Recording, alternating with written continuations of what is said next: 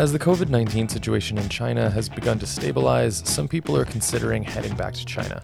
So, what does that look like? We wanted to get a more human perspective of what the process can be like, so we gave Chris Miller a call. He's a business advisory services manager working in our Shanghai office, and he recently flew back to China from the US. His personal experience yields some interesting color to the story of what returning to China is like. Obviously, regulations are changing rapidly, and what was true for him then might not necessarily be true for travelers today, but his story still provides the outlines of what one might expect. We reached him on his last day in quarantine. From the U.S. China Business Council in Washington, D.C., I'm Ian Hutchinson, and this is the China Business Review Podcast.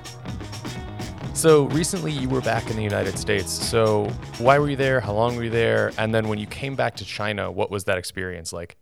So um, I first made the decision to leave from Shanghai to the United States on February 28. And I remember the date well uh, because, you know, right after we had purchased plane tickets, um, my girlfriend and I, who were traveling back together, uh, the announcement came out from the Trump administration that uh, the travel ban was going to go into effect for uh, non US citizens and uh, even US citizens would be potentially subject to quarantines upon heading back. And so, you know, at the time, um, we thought, okay, might be a good idea to consider heading back because there's really no telling, you know, how bad the situation in China was going to get at the time.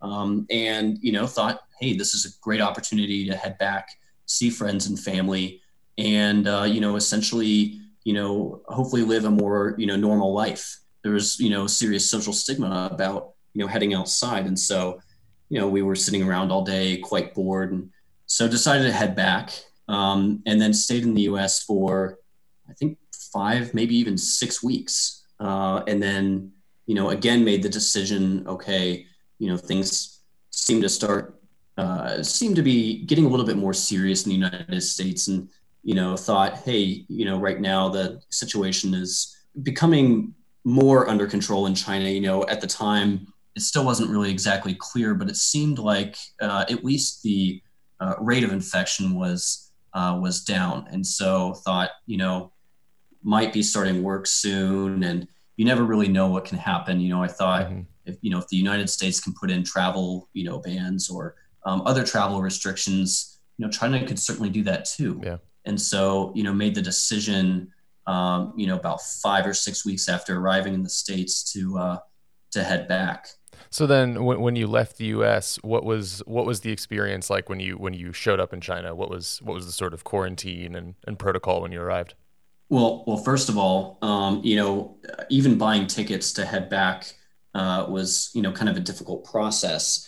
Um, I was you know looking on you know various U.S. travel sites and uh, you know couldn't find hardly any trips that we could get back in you know under 50 hours but I did see on Google Flights that there was, you know, some, you know, flights available supposedly where we could do three legs. And I thought, wow, you know, that's great, but how come I can't find that anywhere? And it turns out that I was able to, you know, find those on uh, Chinese website uh, trip.com, right? So what they call Xiecheng in um, in Chinese, and purchase those on that app. Um, and really nothing, you know, out of the ordinary. Uh, there was no sort of you know warning. There was no sort of um, you know disclaimer or anything like that. Um, so we had a three leg flight, and the last leg of our flight passed through um, Haneda in uh, Tokyo. Mm-hmm. So Haneda, Air- Haneda Airport, and and I'd heard rumors that uh, you know Chinese government was considering you know uh, quarantining passengers from Japan and um, unfortunately, we heard that uh, right after the second leg of our flight. So basically, not exactly when you would have wanted to hear it. it exactly. Uh, basically, it was it was too late. Um, you know, and of course, you know, I was thinking at the time, well, could still cancel the flight, but uh, you know, what if I do? Maybe things get worse. Maybe I won't be able to return at all for several months, if not longer. So decided to go through with it. So we arrive at the airport uh, in Shanghai at uh, 8 p.m., almost on the dot. And we didn't actually leave the plane for five hours. So at 1 a.m., actually, I believe it may have even been 1.30 a.m., We're finally able to um, exit the plane, which had been sitting on the tarmac for the past five, five and a half hours. Yeah. So then, when you got into the actual terminal, then what was what was it like? Well, we kind of had an idea before getting off the plane that there was going to be medical personnel waiting for us. Um, didn't really know what that was going to look like, but you know, while we were sitting in the tarmac, flight attendants came over the, um, you know, came over to uh, announce, you know, several times that we would be waiting for a little bit longer because medical personnel um, were still examining passengers from previous flights. And there happened to be three flights ahead of us. And so at this time, I kind of understood okay, you know, this is pretty serious. Um, you know, medical personnel are, you know, examining everybody. I know I'm going to be at the airport for a long time, but, mm-hmm. you know, don't really know all what it's going to entail. Yeah.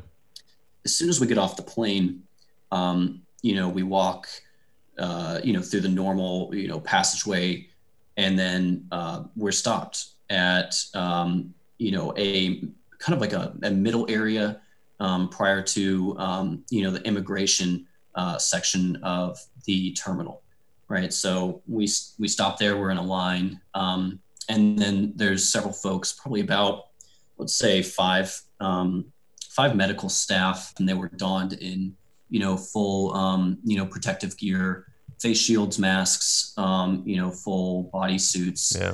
And uh, the first thing that they had us do was scan a QR code and fill out, um, you know, a lot of personal information. So, you know, they asked things like your name, your um, passport number, um, and then, you know, also asked for, you know, things like your address, your visa number, uh, uh, where you're traveling from, your flight number, your seat number, uh, you know, pretty much everything that they would need to know um, about you on a, you know, to identify, you know, specific individuals. And then they also asked a series of questions, you know, related to, um, you know, physical health, right? Um, any sort of, uh, you know, symptoms, fever, um, sneezing, coughing, uh, shortness of breath, things like that. Mm.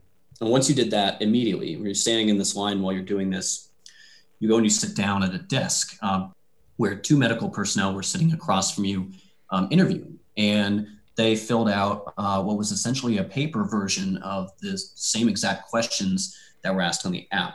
Um, and this time, you know, you needed to sign and declare that all of your statements were uh, truthful to the best of your knowledge. And so that process lasted about 10 minutes. Uh, following that, we were led directly to uh, the normal, you know, immigration channel right? And uh, I walked up to uh, the immigration officer, um, and this time he took my passport and spent, you know, a lot longer with me than uh, you know immigration officials ever spent with me before. Didn't take my fingerprint um, and didn't uh, didn't actually use facial recognition technology, uh, which you know for you know your listeners who are you know unaware is has been standard procedure in um, you know Chinese airports for a long time now. And then after that, I was forwarded mm-hmm. to another station, and I did not know this at the time, um, but later learned this is exactly where um, everybody's fate was decided.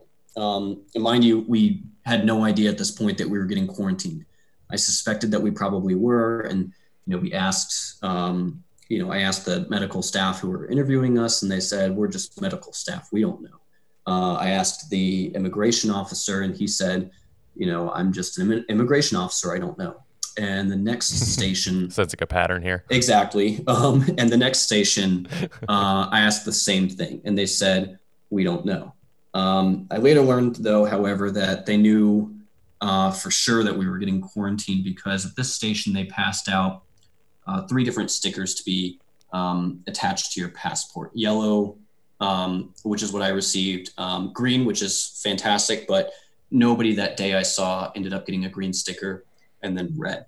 Um, and red, uh, you know, uh, I later learned really meant that you were going to be sent to a quarantine center, which, um, for those who are unfamiliar, uh, is essentially um, a stay in a hotel um, mm-hmm. So I received a yellow sticker, and immediately at that point, um, another you know uh, staff member approached me, took control of my passport, and two other folks uh, who was you know who were traveling uh, on the same flight as me took control of our passports and walked us over to baggage claim. Now, since we'd been sitting on the tarmac for five or five and a half hours, you know, our bags were, um, you know, had been sitting there for a while. And, um, you know, as far as I could tell, nobody had opened them, nobody had checked them or anything. Um, you know, and they weren't even on the carousel. They'd already been taken off and everything.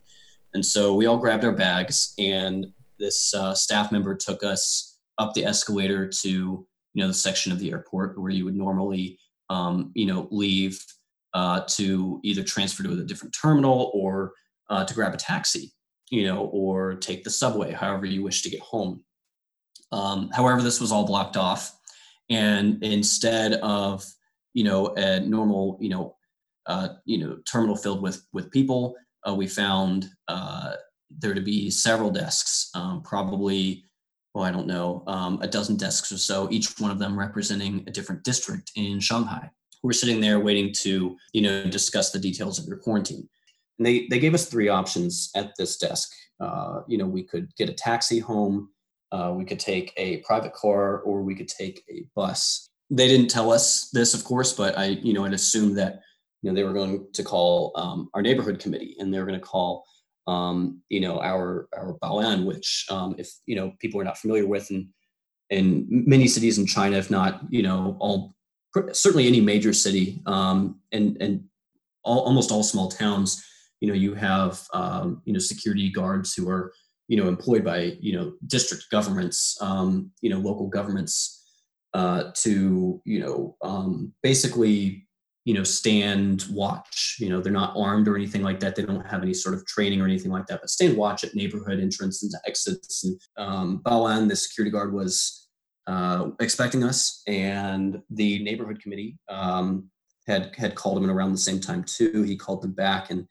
uh, you know, I was thinking, gosh, this must be really tough um, on the folks, you know, working for the neighborhood committee who've pretty much got to be on call at all hours. Um, and so he said, you know, um, go directly to your home, uh, which was, you know, about uh, 100 yards away from the, uh, you know, neighborhood entrance and um, you know stay there uh, don't leave and you will have you know um, some medical staff in the neighborhood committee uh, visit you tomorrow morning. Um, and so we went home and went to sleep. And at about noon the next day uh, the uh, neighborhood committee um, two medical workers and a police officer um, arrived at my house and knocked on the door and so they were just checking up on on to make sure you guys were staying in quarantine essentially, or, what were they there for? Well, um, it's kind of twofold. One was, of course, making sure that we were there, um, and then you know the I think really uh, you know the primary reason was to make sure that you know we were uh, safe and uh, we were you know not um, you know any sort of you know public danger or anything. They uh, you know asked us the same questions again um, you know from that from that app, and they kind of you know right then and there explained the rules to us. Um, you know, they said, okay, you are quarantined, uh, and you know you cannot leave this. You know, you cannot leave the house at all. Um, all of your trash, you can you know leave it right outside of your door, and somebody will come by and take it. Um, if you order, you know, um, delivery, food delivery, or grocery delivery, or if you order, you know, online goods, um, you know, for example, off of Alibaba or something like that. Uh, you know, they said the uh, delivery folks will you know leave it on um, they'll leave it with the security guard they'll leave it with the baoan and and the baoan will send it to your home. And so um, you know we knew then okay well we're going to have two two weeks. Um, they instructed us to send them a video every day um, to confirm that we were in the house. Um, and we have gotten a couple checkups. Um, a couple times they've called and notified beforehand but but generally without hmm. notice so then, what is life like in quarantine? Like, so you can't obviously leave. So what kind of services are available? Uh, did you order most of your food online, or have like family members do shopping for you? So like, how, how did you continue your existence in the, in those two weeks? Well, a, a little bit of everything actually, and uh, you know, one thing I was actually surprised to see was you know the the first day the neighborhood committee um, and the medical staff arrived, they actually brought you know kind of a, a goodie basket um, you know, of, of edibles and, and, and, other items. So they brought soap, um, some uh, sanitizer, um, sanitizing liquid. They also brought some masks. Um, you know, of course, not not your N95 masks, nothing like you know, um, just regular surgical exactly masks. regular surgical masks. Um, and then they brought a couple thermometers, and I, I really ought to thank them a little bit better because um, they clearly you know had planned in advance uh, for for Western tastes because they brought some crackers, Oreos, milk, yogurt, um, and uh, muesli. And so, you know, clearly, I guess they had, you know, a Western They thought you were German. or something. Yeah, perhaps. Um, in any in any case, uh, you know, they they were clearly thoughtful. Um, you know, and so Yeah. you know, uh, it was a lot of Oreos too, and uh, we pretty much ate them all. So, um, so, So, so the, the long and short of this is you survived quarantine primarily on your caloric sustenance from Oreos. Exactly, exactly. Um, but we we were able to get um, food delivered to us um, from from friends and family, uh, which was nice. So we ate a lot of hot pot. I think we ate hot pot four or five times in the house, um, which was nice. You know, we were able to get Because it doesn't sound bad. yeah, we were able to get fresh fruit and vegetables from um, you know from family. I think I've probably had you know um, a pretty normal experience, but certainly also you know on the stricter side, um, you know in terms of uh, you know enforcing the policy. Um, but you know today's the last day, and you know all in all, I don't think it was so bad. Um, you know, and I'm grateful um, you know that we'd made the decision to to come back uh, when we did because you know would have been a lot of uncertainty um, if we hadn't right? If we had stayed and you know right now uh, anybody you know arriving into the beijing airport and i think pretty soon the shanghai airport too um, you know from international flights is, is going to be sent to a, a quarantine center. I think that's been the case in beijing for several days now. Um, and so certainly that wouldn't be a great experience you know all in all i think we were relatively lucky Yeah, I mean, so I mean that's good to hear that the light at the end of the tunnel is there for you. I'm sure you're excited to get outside. Um, but I know you had also mentioned to me earlier that you had spoken with some folks at the consulate. Um, wh- what did you talk with them about, and, and what kind of information were you getting from them about about quarantine and, and the COVID response? Um, yeah, that's right. Um, yeah, I did speak to an individual at the at the consulate, and uh, uh, you know, basically, I wanted to share my experience, um, you know, with the consulate and make sure that they would be able to pass on good information to you know other people who might be considering, uh, you know, traveling back. And you know, that turned into a, a good conversation. And um, you know, after I was able to share my own experience, um, my contact, you know, got back to me and was able to, uh, you know, um, share some ex- general experiences um, from some other folks as well. You know, for the most part, I think um, most everybody kind of had a really similar experience to me, at least that I heard of. Um, you know, I think one of the bigger differences now is, you know, folks kind of understand that they're going to get quarantined. And then, uh, you know, I think the process has been a little bit more streamlined. Of course, it still takes a while to get through the airport, but you know, uh, I get the Yeah. feeling that they were a little bit understaffed when we when we first arrived, and I think that that um, you know is is getting a little bit better. Um, you know, I can't really say for sure since I haven't experienced it myself, but um, from what I can tell, you know, my experience was extremely typical. Um, but uh, the person I spoke with at the consulate did note that you know every district has been treating it slightly differently. Well, I mean, I guess it's good to hear that we can get a little bit of a, a personal color because I'm sure a lot of people here in the United States are we're we're headed towards a lot more, you know, people remote working, staying at home. Um, I know quarantine measures have been discussed in certain places, and obviously it's an evolving situation. But it's good just to get a little bit of personal color to it. I'm sure a lot of people will be interested to hear. So, Yeah, absolutely. Um, yeah, happy to share my story with you, Ian. alrighty, Chris, thanks very much. We will talk to you later. Thank you, Ian. The China Business Review podcast is a production of the U.S. China Business Council and is the podcast companion to our digital magazine of the same name. You can read more articles about the business and economic aspects of the U.S. China relationship on our website, ChinaBusinessReview.com. If you like the show, please do leave a rating and review and go ahead and forward it to a colleague. If you enjoy it, they probably will as well. Thank you for listening, and we'll be back soon.